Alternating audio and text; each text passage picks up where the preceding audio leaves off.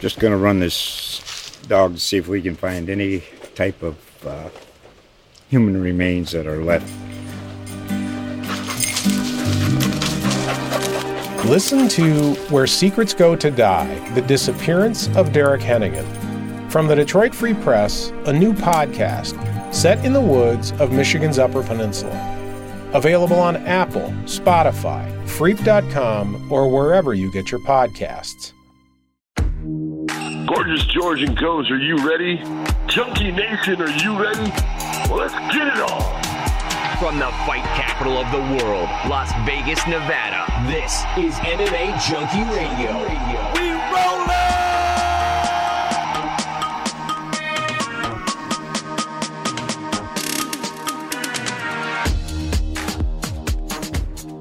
What's going on, Junkie Nation? Gorgeous George and Goes reporting for duty here on a Sunday night.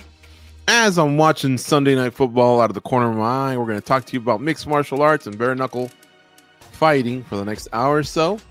Two big events took place this past weekend UFC Fight Night. Dariush versus Tsarukyan. Uh, what else did they call it? UFC on. Oh, good. I can't find the numbered series. That's that's even better because it just adds to the confusion. It was a fight night though in Austin. Pretty big deal for the UFC too. We'll go over that. Bare Knuckle Fighting Championship 56. I'm positive of that number. That took place as well. Huge pay per view for that promotion. And of course, the latest news. We'll get the show started.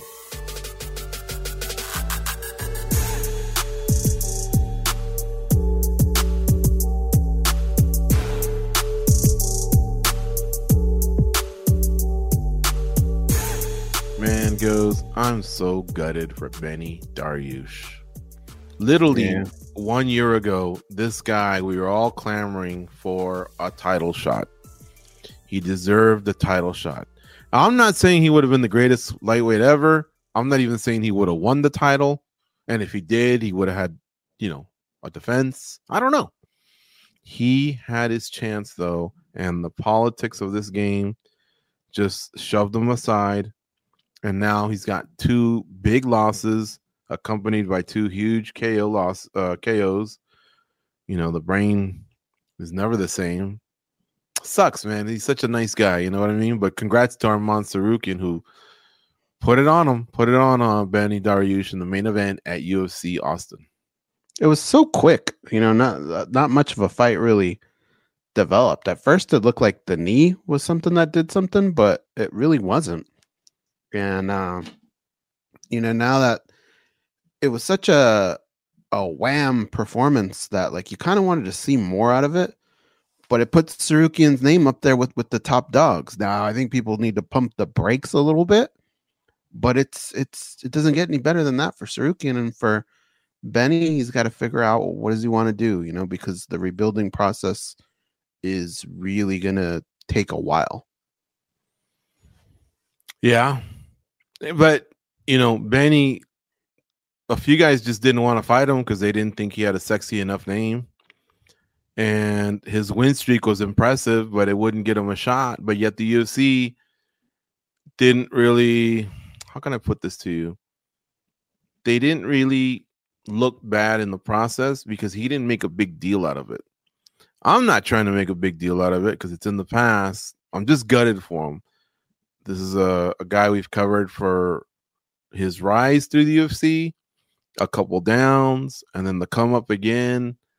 And yeah, I think part of it too was I, I was expecting a greater fight between the two.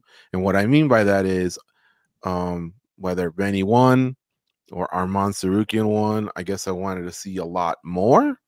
And that way each guy's stock doesn't drop too far. And but you know, right now I think Benny's is gonna take a hit a little bit because that's two in a row. Killers, by the way. Benil Dariush, uh, sorry, Armand Tsarukyan and Charles Oliveira. I mean, Charles Oliveira is a former champion, and Armand Tsarukyan is a stud, man. He's gonna be fighting for a title soon.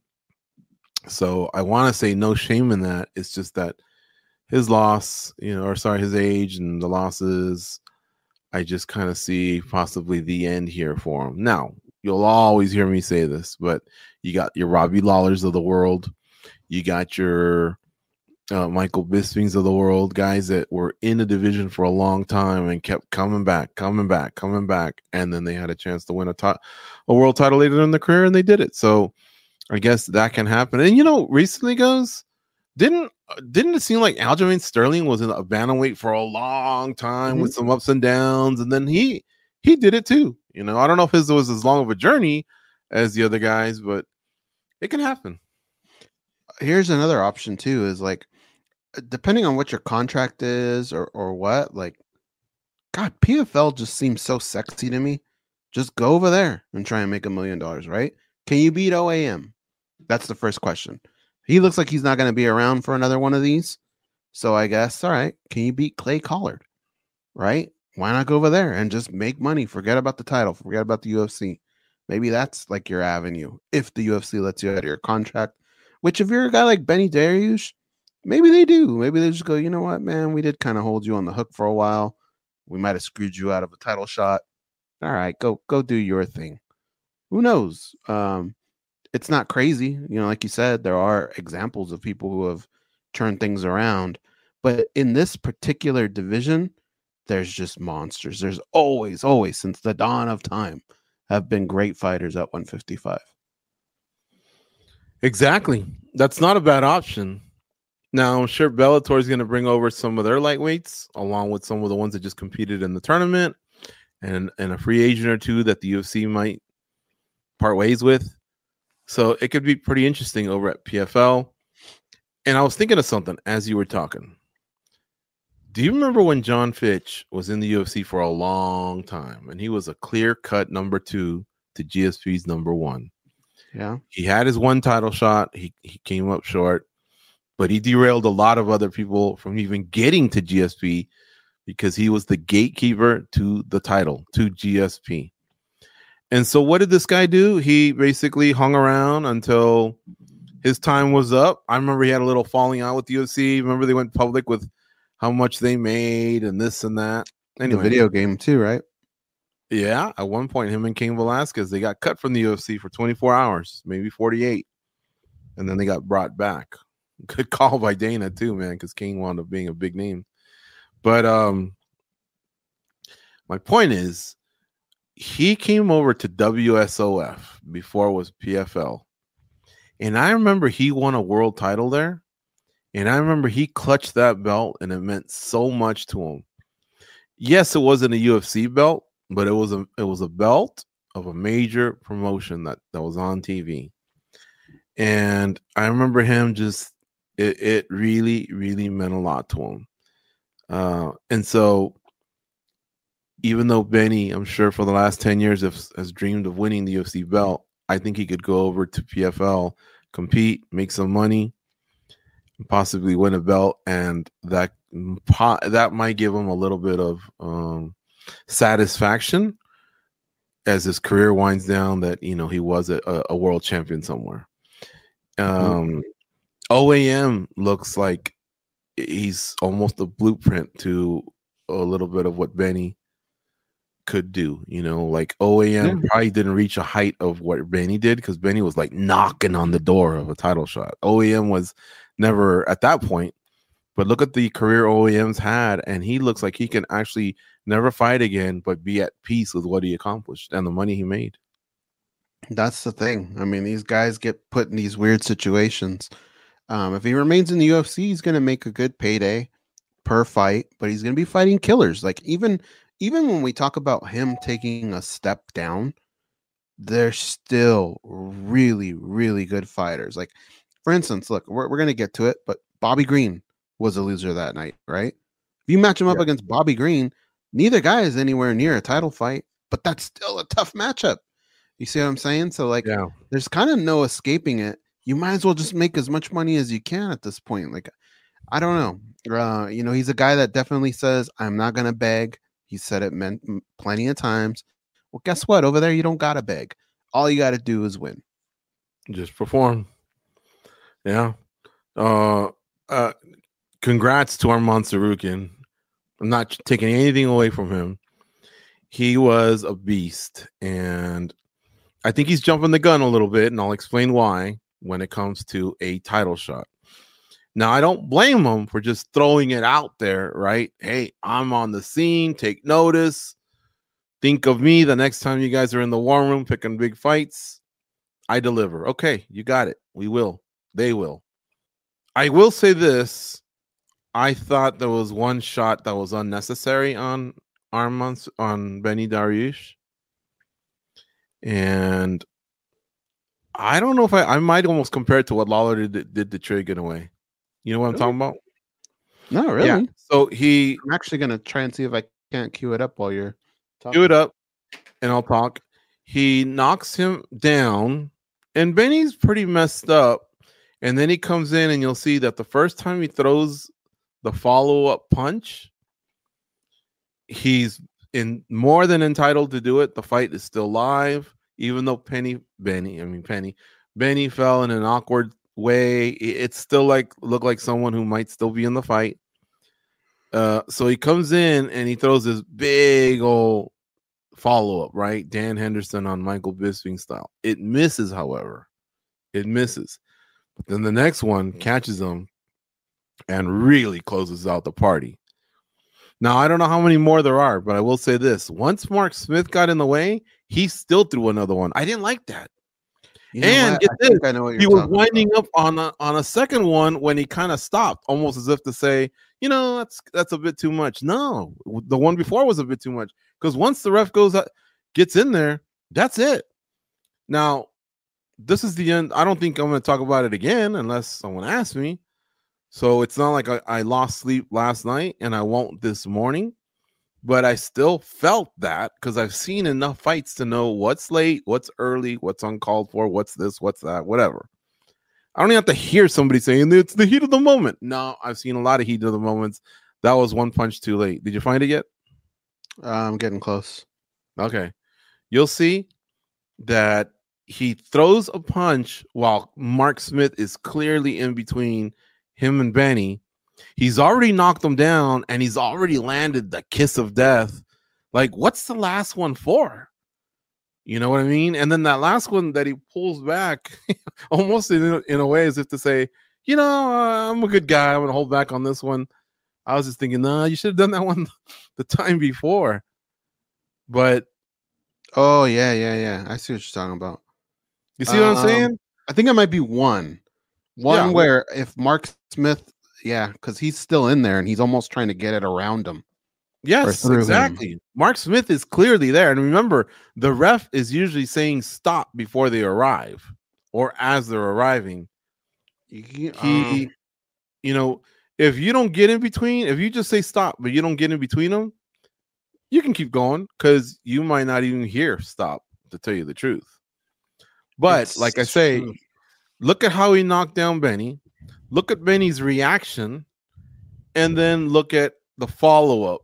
There's all kinds of intel that us as fans, the media, the fighters themselves, you know, they they've seen, and this this guy's done. This guy's done, and and Armand's a veteran of the sport. I know he's had more than 20 fights because I think he's 17 and 3, 19 and 3 or whatever. He should have known better, but you saw it. Yeah. This wasn't a big deal yesterday because Ugh. Kerry Hatley basically told him to hold his beer. Mhm. And now that fight was before. So, in a way, the joke kind of doesn't make sense. But Kerry Hatley, everybody was still talking about him. So, yeah, man, I, I, I don't know. I don't know what to say. Just, uh, I, I, I hope, I just hope a Mick Maynard or a Sean Shelby says, hey, look, congrats. We don't know what your next fight is, but we want to tell you this um go back and look at your winning at your winning performance. That that that that punch is a bit too much you know? Mhm.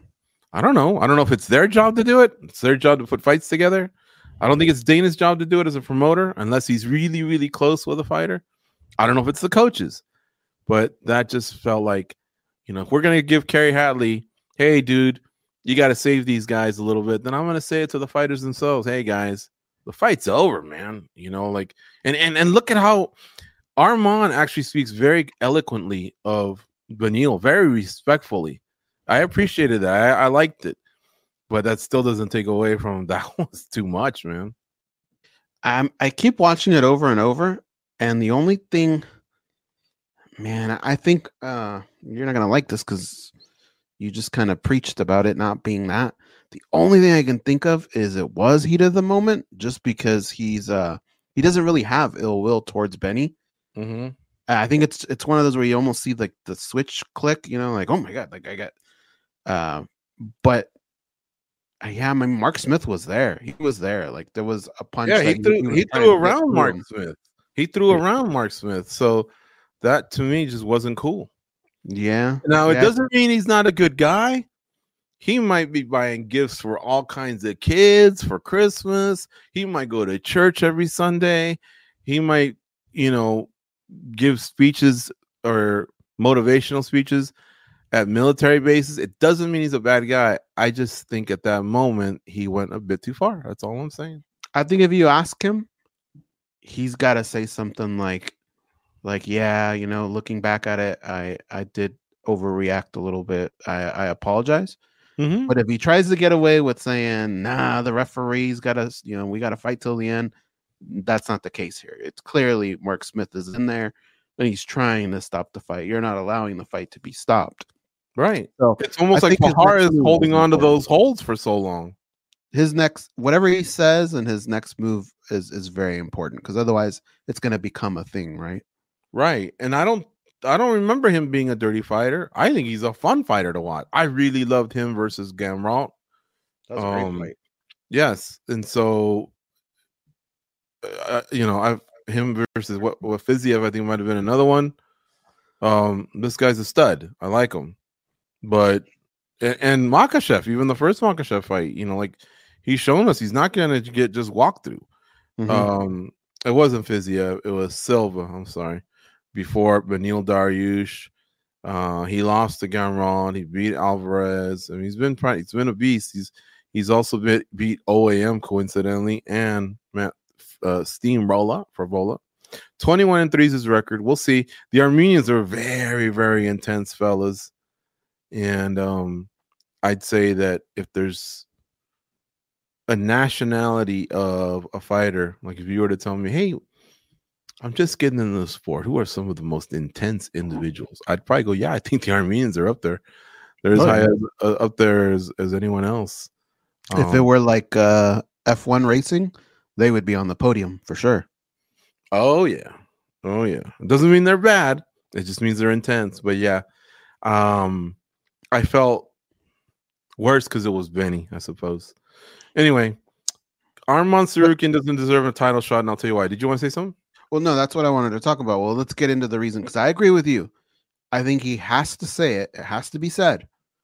But if you just if you look at resumes, he doesn't have really that big of a leg to stand on. Mm-hmm. Because right away you're gonna say, look, it just feels like Charles Oliveira is just the direction they're going. All right. But even after that, you go to Justin Gaethje, you look at his last two fights, Tsarukyan's on a three fight win streak. I feel like uh Gaethje's two fights are better than his three fights. It's just those are very proven guys. Those Yeah. monsters. And he's also behind Gamrot because Gamrot's 23 and 2, and he beat Tsarukyan about a year and a half ago. Now, the only thing Tsarukyan could say is, well, but I beat the guy he lost to after he beat me, which is Benil Dariush. He'd have a point.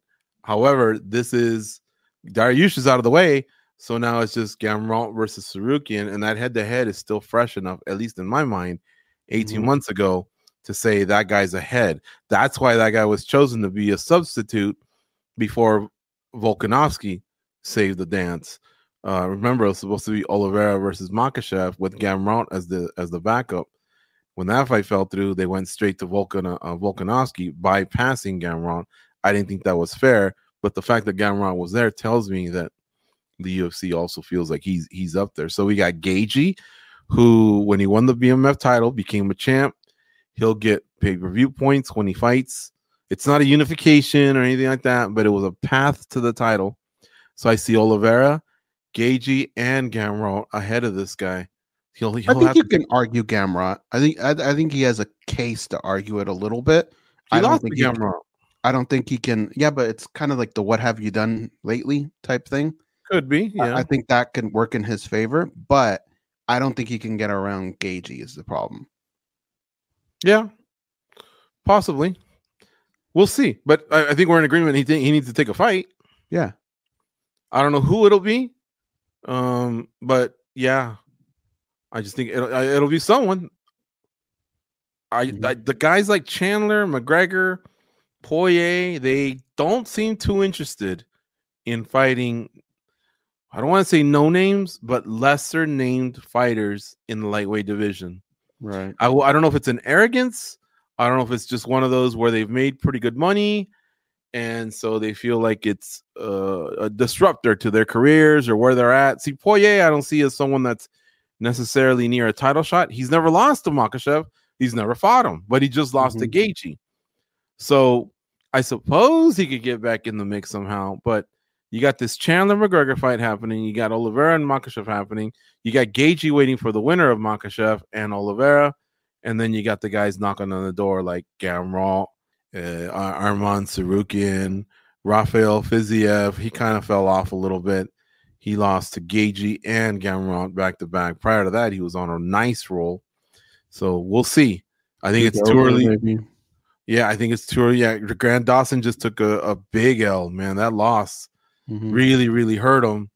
And Bobby Green actually had some nice stock, man. He was as hot as they could get, and then he takes this loss. See, that's that's the thing. I want to salute the fighters and applaud the fighters when they stay busy. I love it because I think that's how you pick up this momentum, right? And I think that's exactly what Bobby Green did. You know, Bobby Green beating Grant Dawson in October. It was just October.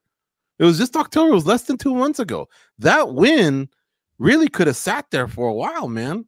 Mhm. And um, and, you know, Bobby Green had gained a lot of traction. So Ferguson and Gra- and Grant Dawson back to back, both finishes. I thought he could have waited it out, but he went after Hooker. Hooker fell through, and then they gave him Jalen Turner, and now Green kind of, you know, he falls back down. Well, let me ask you this: because he's in that situation, does he almost? It's um, uh, whatever he fights next is almost like it's a little bit of a step, but also kind of a placeholder type Who? fight. Tsarukyan, Okay. do you almost just have the fight with Bobby Green at this point? I mean, there's at least there's heat with that, right? Any other name we attach to him is going to be on like a one, two fight win streak. Um, it's going to feel like it's beneath him anyway. You might as well add a little heat to it, right?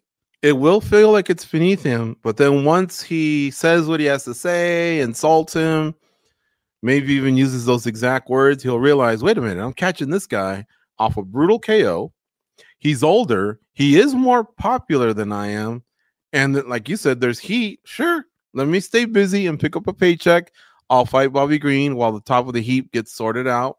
Maybe he maybe he racks up another big win, you know. So it wouldn't be a bad play for Armand Tsarukyan to, to explore that. I think I think that's what he's got to do because anybody else that you you put in front of him, it's just they're all going to be kind of like relatively the same guy in the sense. So you might as well, uh, you know, you could probably be the, the top billing with a fight like that. Um, they're going to sell it well with with all the heat going into it, so you might as well. It's not a bad idea. It's weird because Green just took an awful loss and Tsarukyan had an amazing win. So Mhm. yeah, but but like I say, it's so plugged up at the top that yeah, the way this shakes out, I don't think it'd be that horrific. Now Jalen Turner might go, hold on a second. I just beat Bobby Green. Why am I not fighting Armand Tsarukyan? If we just want to keep him busy, why can't I be that guy? Mhm. He'd have he'd have a point.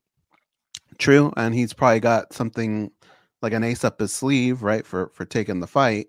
Yeah. So um, who knows? Maybe maybe he's got a little bit more pull now.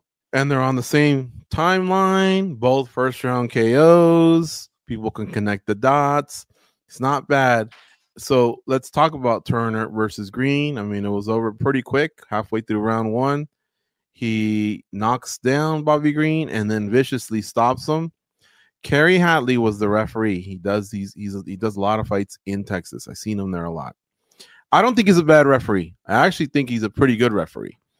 I thought he made a mistake on Friday, and it sure was magnified big time. However, I'm going to say this, and I'm not trying to give a hot take or anything. I think it was bad, but it wasn't as bad as people are saying. Dana White going so far as to say it's one of the worst he's ever seen. It- yes, it could be possibly interpreted that way, except when Bobby Green was on his back, sorry, on his stomach, and he was covered up, there was a couple shots that Turner threw where you could have went, okay, now's a good time. But Bobby had these subtle moves right when I think a lot of refs would step in, where you thought, oh, I think he's in it. And then a couple more he'd take, and then once again, a cover up. And then he had this other little subtle move. Now, granted, after all these passes I'm giving Kerry Hatley, there was a barrage of punches where for sure he should have stepped in even sooner than that. But I think Ariel Mhm. Helwani had said he knocks him down here. He should have stopped it. And 20 seconds later, I didn't see it that way. I saw it as he knocked him down. He was viciously hurt. He was covering up. You could have stopped it. Some would have said too early. Some would have said spot on. I would have had no problem with it. But like I say, there was a couple movements that Green gave that I think uh made Hatley go, no, man, I, I got to give this guy this this one last chance. And the problem is there was like two of those, and and Turner, man, all six, four of them. It looks like he's a right fielder throwing someone out at third base. I mean, he's just winding back and then going boom, you know, crashing down on the guy. So it does look pretty damn bad. Um, but like I say, I, I I didn't see it as horrifically as others. Like not uh, uh, not as one of the worst because because I saw these subtle movements. Maybe if you and I watch the fight together, um, or if you want to run it back and take a look, you'll see these little subtle movements that I think is what tricked Kerry Hatley into thinking the guy had a little bit of life left. No, I, I know exactly what you're talking about, and we're we're pretty close on the same wave. Um, so here's how you know when a when a running back is running downhill and they do that little cut and they do another cut. There were a couple things that Bobby did that almost worked as that cut, where it just kind of threw you off a little bit, where you were like, wait, wait, he's in it. No, no, no, he's not. Wait, you know that kind of thing. Mhm. However, and I think you said it, then it gets to a point where you're like, whoa, you need to get in there. Yes. Now, this is the problem. And I think this is the one thing that we can kind of all point to if we're gonna if we're gonna critique what he did. Um, and it, it it doesn't sometimes it just works out this way. But the way everything went down, he just ended up in a bad spot to to actually see correctly what was going on Yeah. and and I think that's what hurt him in that latter part of that exchange. And there's nobody we can blame but him, and somebody has to be blamed in the situation. And Right. that's the job that he signed up for, you know. Um, but then that's where you kind of look at your body of work, and you say, "All right, guys, look, I done fucked up. I know people are all over me, but overall, do you guys think I'm a horrific guy that just needs to go away?" I don't. probably gonna go no i mean you know you fucked this one up but uh but yeah but something has to be done and he has to accept that that we're all gonna look at him and say we need something to happen you have to go away for a little while So that's going to be my question to you guys on Spinning Back Clique tomorrow. But because we're so close, I don't want to go. Ah, we'll save it for tomorrow. Give us a preview. well what, okay what, what would what would you suggest? Uh, the question for tomorrow is going to be: Goes, you are the head of the Texas Athletic Commission, so this guy works for you. What do you do as that guy? Or let's say the Texas Athletic Commission guy goes, I didn't see anything wrong with it, and now the UFC finds themselves back in Texas for whatever reason. So you're Dana White or Marc Ratner or whatever. Do you then say, hey, look, on our behalf, this is a suggestion we have? H- how would you handle it?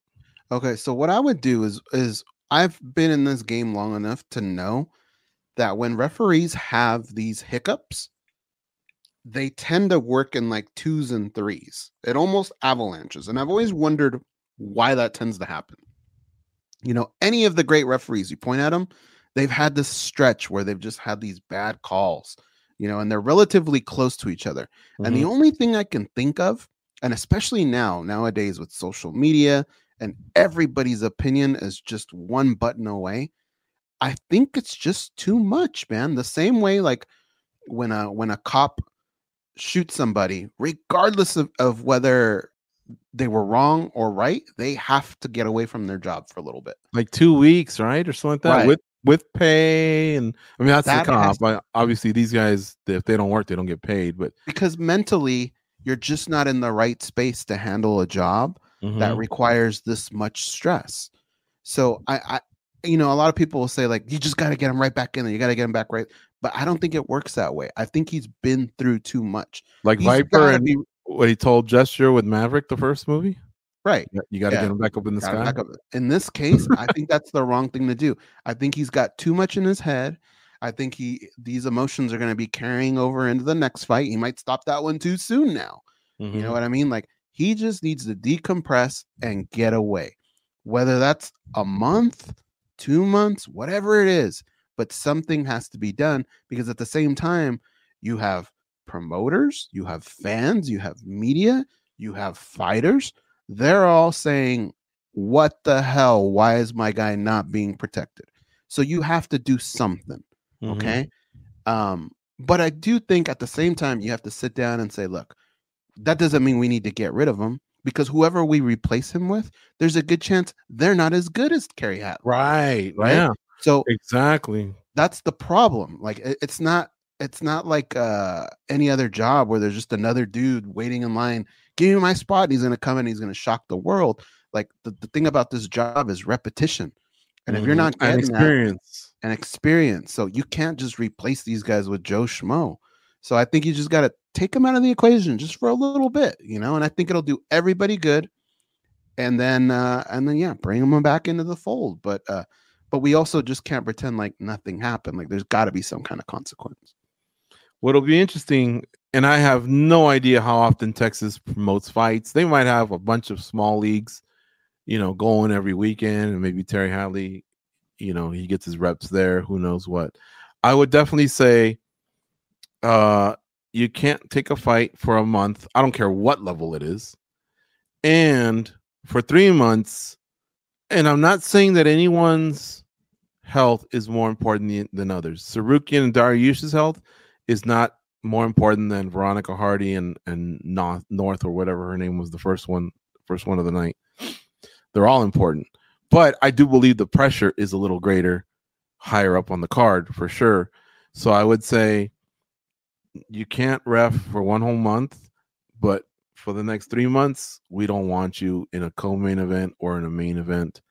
Um, let's get you back on some of the fights that Mm-hmm. are less stressful. They move a little slower because obviously they're not the higher ranked athletes. And let's just see how you perform there. And if things are back to normal, then boom, you're right back at it. Um, he may not like that, but I think it'll be good for him once he accepts it. That I think that time will go by quickly for one, and two, I think it'll be good for him or her. In this case, him. Yeah, I, I uh, sometimes, especially in our sport, we tend to be there's no middle ground. You know, we're either overreacting or we're underreacting. Uh, we have to be more in the middle here and just figure out. All right, man, what happened? It sucked. Trust me, I'm with you. It really, really sucked. And who knows what that does to Bobby Green? Who knows if Bobby Green doesn't come back right because of that? Uh, so there has to be some kind of penalty. But at the same time, there's just not enough people. There's not enough fights to have these people train to just be throwing people on the bench and bringing on the next guy. The next guy, I almost guarantee you, is not going to do a better job than Kerry Hatley. Yeah, exactly. Um, all right. Well, congrats to Jalen Turner taking the fight on two weeks' notice, smashed Bobby Green. Arman Tsarukyan smash Beneil Dariush. Big fights await those guys. Neither one will get a title shot. I think we can all agree on that. But still, their stock went way up. These are what are these are statement wins. These are emphatic wins. These are you know momentum swingers in their career. So it's huge for both guys. The good thing is, uh, I guess I'm jumping the gun here. They also got bonuses, so that's good. You know how I feel about those. I think every finisher should get a bonus, and lo and behold, Dana White gave every finisher a bonus on Saturday night, and that includes Turner and Tsarukyan. So um, I think that leads us into talking about the, the the rest of the card. Let me give the results of the rest of the card so you'll know who else won and who else got these bonuses. Deiveson Figueiredo defeated Rob Font. He decisioned him, he didn't finish him.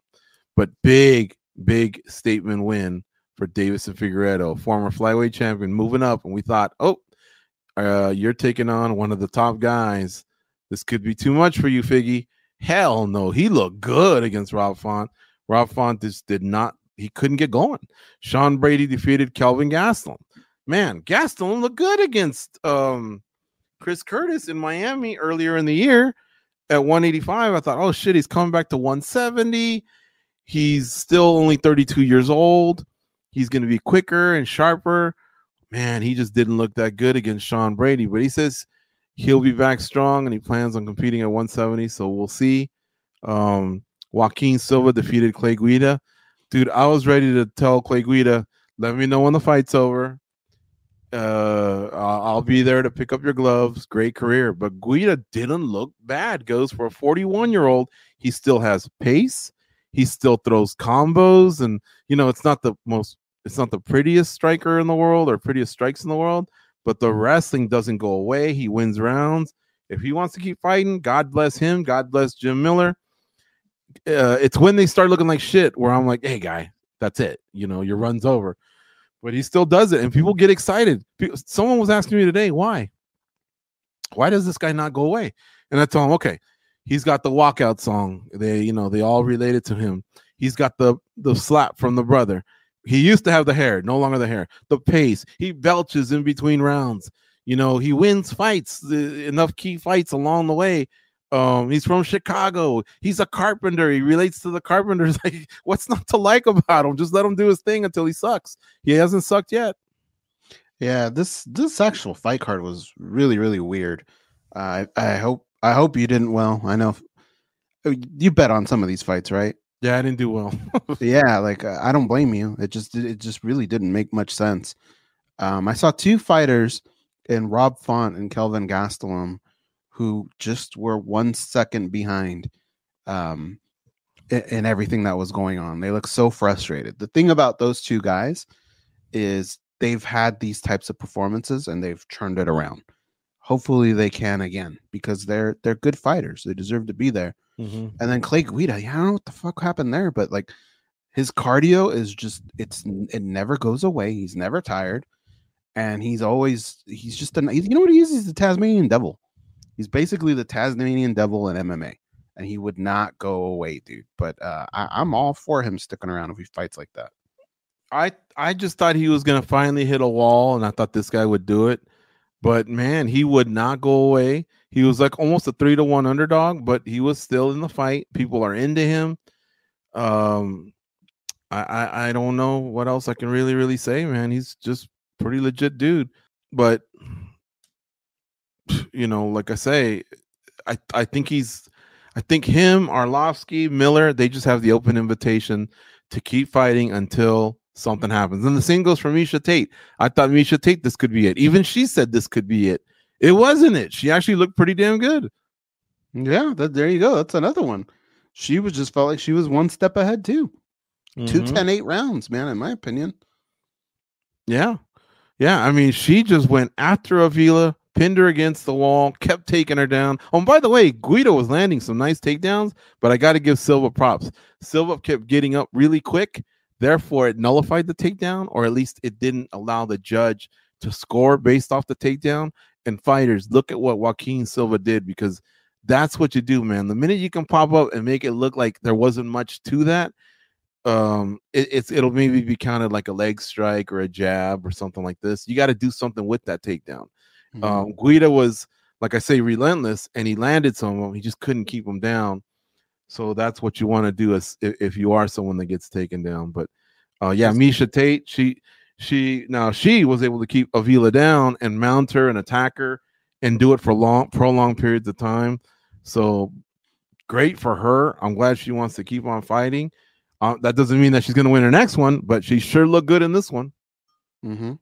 Yeah, that uh by the way, um that getup was just kind of like Chuck Liddell, right? Isn't that what he used to do back in the Yes. day? Get taken down, and there was really nothing special to it other than he just stood back up. He just stood back up. Yeah. And you got to do that quick because everyone's mind is racing as to the type of positioning you want.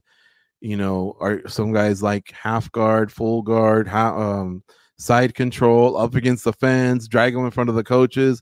But if you can basically, once you know you're going for a ride, already start to maybe you know get up, then that's going to go a long way. Usually the flyweights are real hard to keep down. They usually spring back up, but that I think that's what prevented Joaquim Silva from uh possibly losing this fight because he was in a position to possibly lose it, but because he didn't allow Guida to maximize those takedowns. You know, he was in it. Now, Stoltzfus, I, I shouldn't have skipped over him. Dustin Stolf, Stoltzfus defeated Puna Soriano. And he would take down Puna Soriano, and, and he actually made him, he threw him for, for a couple rides. He would keep him down, and Soriano, his process of getting up would take longer. And so would knock minutes off the clock Stoltzfus would mix in a knee or some strikes or an elbow or a forearm, and that allowed him to, sec- to, to secure it. Plus, Soriano was taking damage. But Stoltzfus is actually a great example of how those takedowns uh, were converted into points of some sort, unlike mm-hmm. Guida's, but maybe not as much as Miesha's either, because Soriano did get back to his feet. Julia Avila, she could not get to her feet for to save her life. So congrats to Stoltzfus. He was a big, big underdog against Soriano, and he took some of Soriano's best shots at straight left, man. It's whether it's a counter left or a lead left, it is powerful and it's knocked a lot of guys out.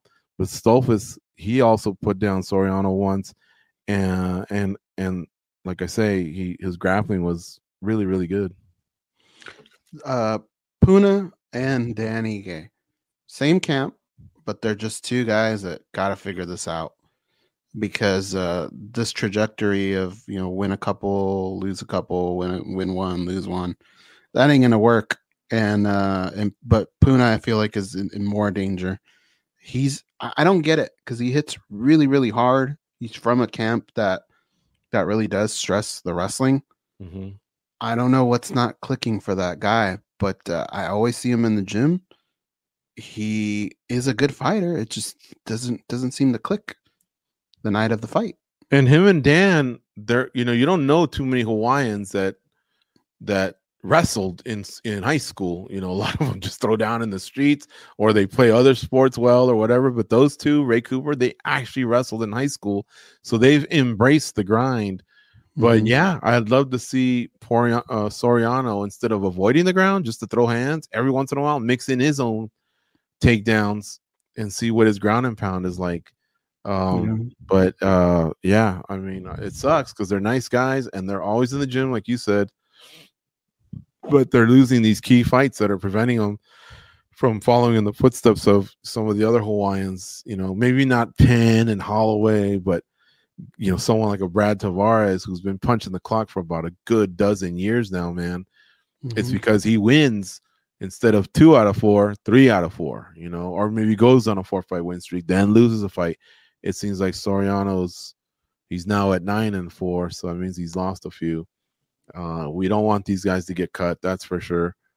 Yeah. Uh, but yeah, I, I I'll give this. What I was about to say was we want to see them improved, improve, and he did because you know what? I didn't see him huff and puff like I have seen him in other fights, so that that's a mm-hmm. step. But you know, it's just the the improvements got to come in bigger waves. How about Cody Brundage and Drakkar Klose, both finishing their fight via a slam in which they were caught basically. Well, not caught, but they were getting an attack from the bottom. In Brundage's case, by previously undefeated Zach Reese, in Drakkar Klose's case, by UFC vet Joe Solecki. Um, they were getting, you know, attacked from the bottom uh, you know, triangles and arm bars or whatever. In this case, triangles, and both guys picked up their opponent. And when they went to slam them, they left the possibility that the slam might even push the arm further towards the fight the the fighter that's going to torque on on the arm or at least use the arm to pull you closer um you know eh, because the triangle one of the arms is usually caught inside. And instead they slammed the guys both on the side of their heads and both immediate knockouts. And they were both around the 149 mark, 140 mark. One was 141, one was 40, 149. Two endings identical, but very rare in this sport. Very. And, uh, you know, when this has happened before in the past, it, it, it's been just as devastating. But one thing I've never seen is just a head thump the way it did, uh, like uh, in the Drakkar Klose one, like that. That's just nasty, dude. I'll never was. forget the the one that that always stands out to everyone. I think is uh Ricardo Arona, right? When when Rampage, just because Rampage had him so high up in the air Mhm. and then brought him down like that. That was just that was horrible. I think he even landed a punch afterwards. Yeah, and Matt Hughes won his title against Carlos Newton. He was basically on the way out, and I think, I think he was passing out as his instinct to slam him happened. It's just, you know, I get in arguments with people about this a little bit because I actually did the uh when we were talking about the 30 greatest fighters in UFC history. I'm the one that voiced over Hughes, right? Mhm. and so we got tagged or whatever it's called collaborated on on instagram and people were like well newton should have won and i'm like look i'm not disputing that newton didn't have him but they both came down it's just one guy was more awake than the other one Yeah. and that's who they gave the title to but i'm not dis- i'm not disputing that carlos newton didn't have a nice secure triangle it's just he got slammed and he was completely out whereas hughes was on his way out and by the time hughes by the time the commotion was over, you know, Hughes was the one that was awarded the fight. But yeah, that was another one I could think of. yeah. Anyway, congrats to both guys. Rodolfo Bellato, Jared Gooden, Veronica Hardy also won. Now, who are the eight $50,000 winners? Gooden, Bellato, Klose, Brundage, Tate, Stoltzfus, Brady, Turner, and Tsarukyan all won $50,000. Way to go, Dana White. Uh, kudos to you for this event. I wish you would do it for every event. He was asked about it. He just thought, hey, how can I not do it? The fighters perform great. The only thing I say is you haven't done it in other fights where fighters have performed great. That's why we bitch about it. We just want a little bit of consistency. But this is a perfect way to do it. I hope in 2024 they all get it. Um, I think it'll motivate the fighters. I think a lot of fighters will know third round. I might be up two rounds to nothing, but I'm going for it. I want the 50 G's, baby. Right. Um, and especially you around know, the holidays. supposedly this was a very highly um this was a highly attended fight night 14,000 there's been pay-per-views that have gotten less than 14,000 uh so they had 14,000 in Austin Texas and a high grossing gate. Maybe that's what got Dana super excited. Who knows? But um a finish is a finish you know? The fighters don't get to choose where they are at. They go where you tell them so you know in the past they asked them hey how come some bonuses are 85000 some are 60000 and so he said you know what i'm going to do is instead of having just the pay-per-views or this card or that card or this amount of that, eh, it's just going to be 50000 that way no one can bitch. Okay well guess what? That was like 10 years ago. Now just do 50000 every finish and there you go. No one can bitch. All you got to do is make weight and don't act like a jackass in the hotel uh you know and you know thrash the room or, or or get in some sort of a fight or hurt someone from the general public and you're eligible that should be the norm going forward Yeah, why not? yeah speaking of what you make of that whole Tsarukyan and Green thing? I guess we'll bring those guys back before we move to BKFC. But two videos came out. Uh, those guys uh, don't like each other, that's for sure. And we, and we talked about this earlier about why they should match them up. But you think the UFC's kind of, uh, you know, Dana asked, Dana says there's a lot of stuff we don't know that goes on behind the scenes, almost like this is the norm. Yeah, I don't know, man. I've kind of racked my brain about this a little bit. And I, I honestly uh I guess the only thing I can fall back on is the UFC is so lax lackadaisical when it comes to like these things going down that they're just kind of like fighters are gonna be fighters, you know, ah, they're gonna say the things they want. I'm not gonna tell them to stop. And that I think fighters maybe just gain a little bit of momentum and think they can kind of just do whatever.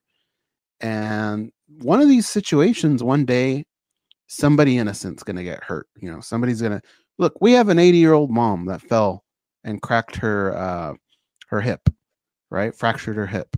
That can very well happen in one of these situations. A, a fighter jumping into a crowd or whatever, bumping over the wrong person. One of these days, something like that's going to happen. Now, I don't know what that means. Does that mean two more security guards need to be everywhere at all times with these fighters? I don't know because for the most part, this doesn't really happen. And even if it did, are they going to stop them? Like I, I think it's really just comes down to the fight. and the like, camps, the camps seem to get out of control a little bit too. Didn't Yeah. seem to happen in this one. Um, I'm all for, you know, you got your training partner and your coach. I'm talking about the camps that roll 20, 30, 40 deep. Um, but the camps might not have nothing to lose. You know, you could hear one of the guys separating separating them saying, "Hey, come on, come on, you're prize fighters." Um, uh, main event. I think one of them was saying main event to somebody. Probably you know, Saric the UFC employee. yeah. So something to try and get through the fact that hey, you're here to to fight for money on Saturday. This whole thing about the streets are coming at me, or this is how we get down. We get it. You don't have to convince us. You don't have to convince us that you're willing to get down, but that's in the past. You're a prize fighter for this week Mhm. in the UFC. Um, I- I- I'll tell you what I would do, George. just just don't do that. Like I mean, I I don't know. It, it if I'm Sean Shelby, Mick Maynard, if I'm Dana White, whatever, I just pick up the phone and I go, "Hey guys, I get it, the type of sport we're in. I get you were upset with him, but if you ever do shit like that again, I'm not gonna have the confidence in you to put you in a main event. So don't ask me to be up in these these high level fights if they mean so little to you that you're willing to put the the card at risk. I just can't do that. Done and leave it at that. And hopefully something like that sticks in a fighter's brain where they go, man, I could just see this guy after the fight, or I could see him on the streets or whatever, but I can't I can't do this right now. I don't want to put my my career in jeopardy. Yeah, and it really was Tsarukyan that popped things off the first time.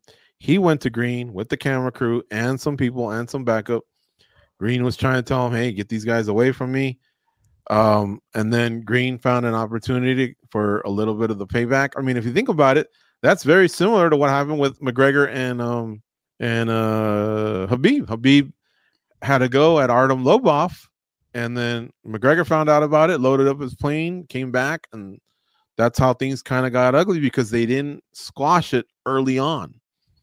And so I think these fighters need to be spoken to and said, look, you may have some sort of a beef with someone here or whatever, but the fighting can't happen, or we'll just I don't know. I don't know if they can threaten to pull him off the fight because in this case it would have been the main eventer.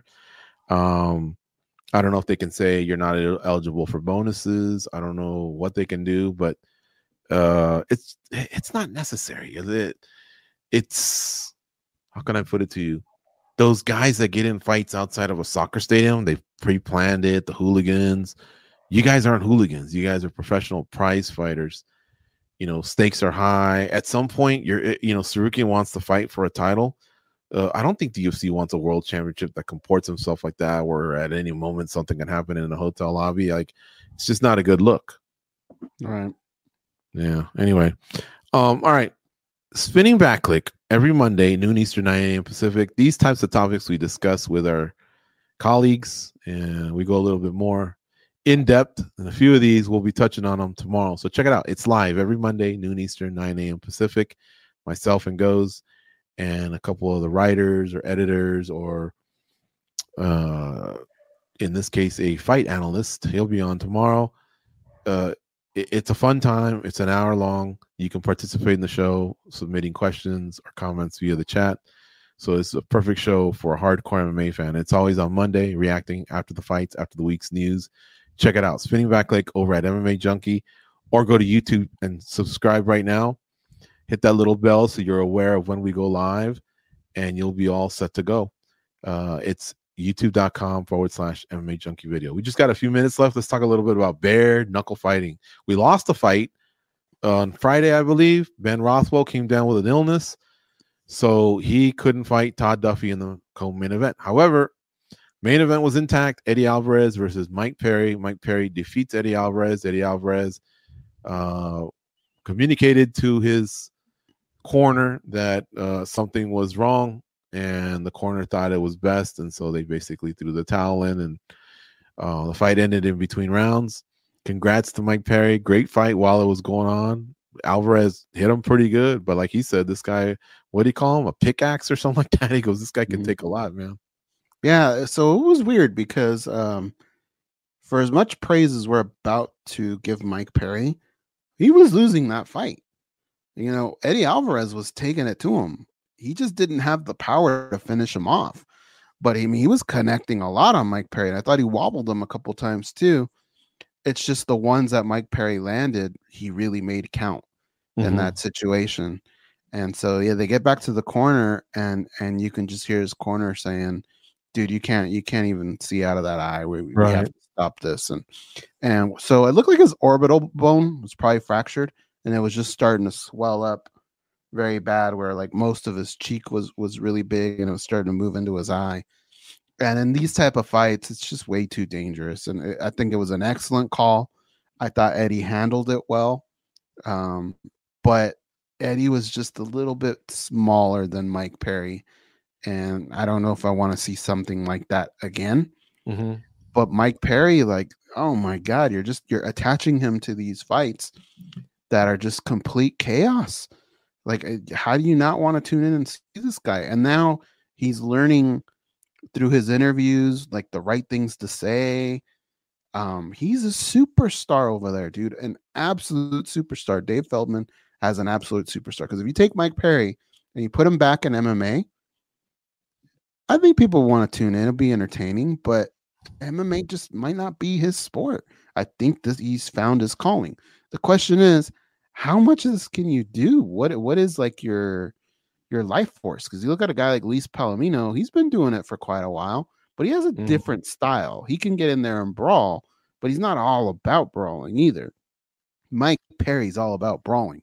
So I don't know what the shelf life is here, but uh I can't wait to see him go at it again. And I'd love to see Eddie Alvarez do it again, just more with somebody his size. You know, like the last fight, like Chad Mendes was a little bit of the smaller guy going up against Eddie Alvarez.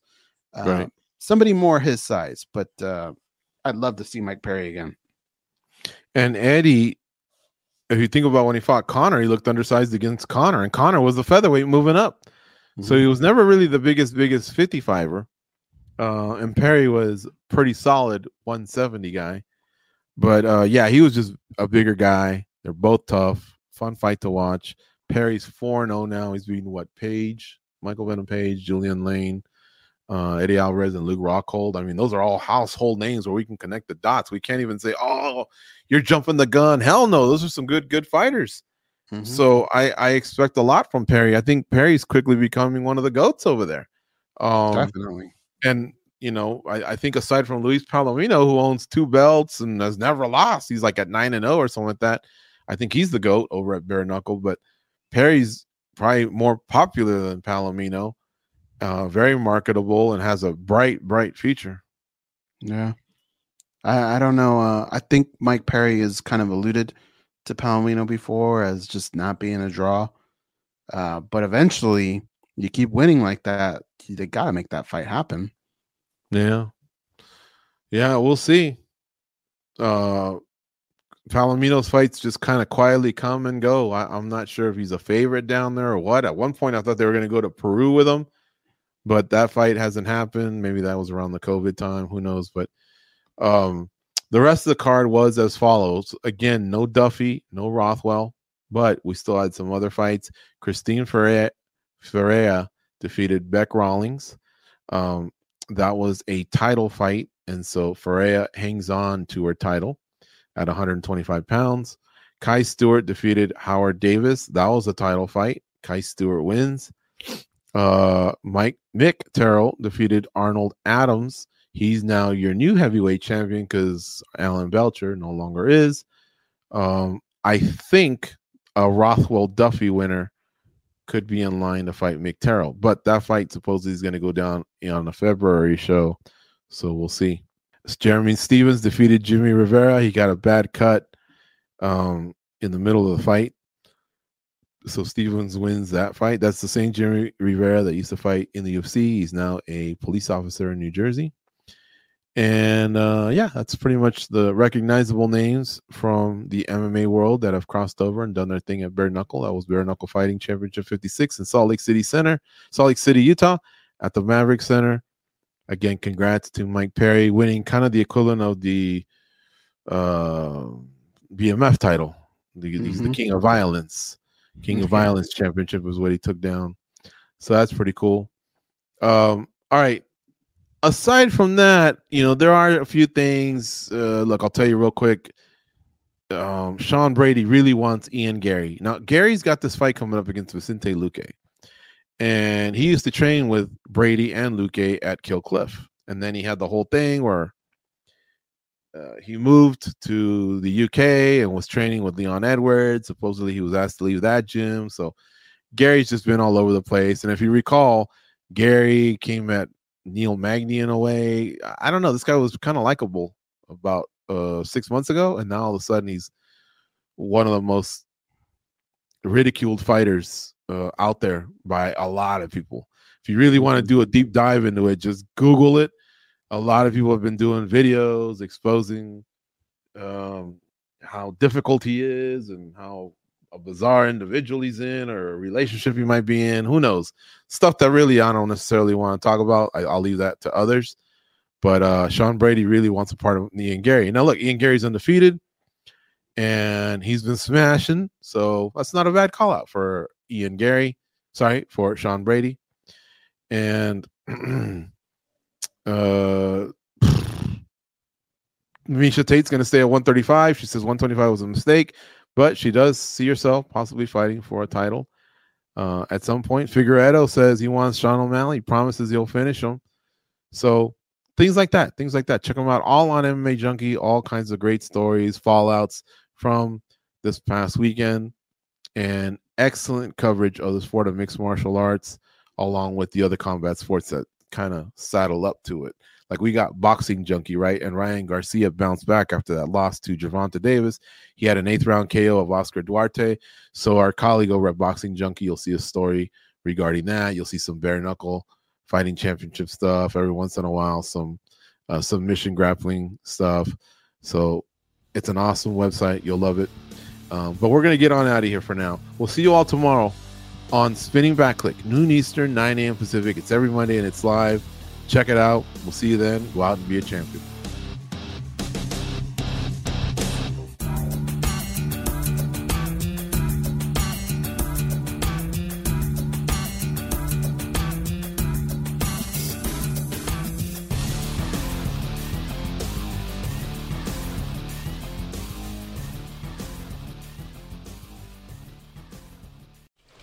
Just going to run this dog to see if we can find any type of uh, human remains that are left. Listen to Where Secrets Go to Die The Disappearance of Derek Hennigan. From the Detroit Free Press, a new podcast set in the woods of Michigan's Upper Peninsula. Available on Apple, Spotify, Freep.com, or wherever you get your podcasts.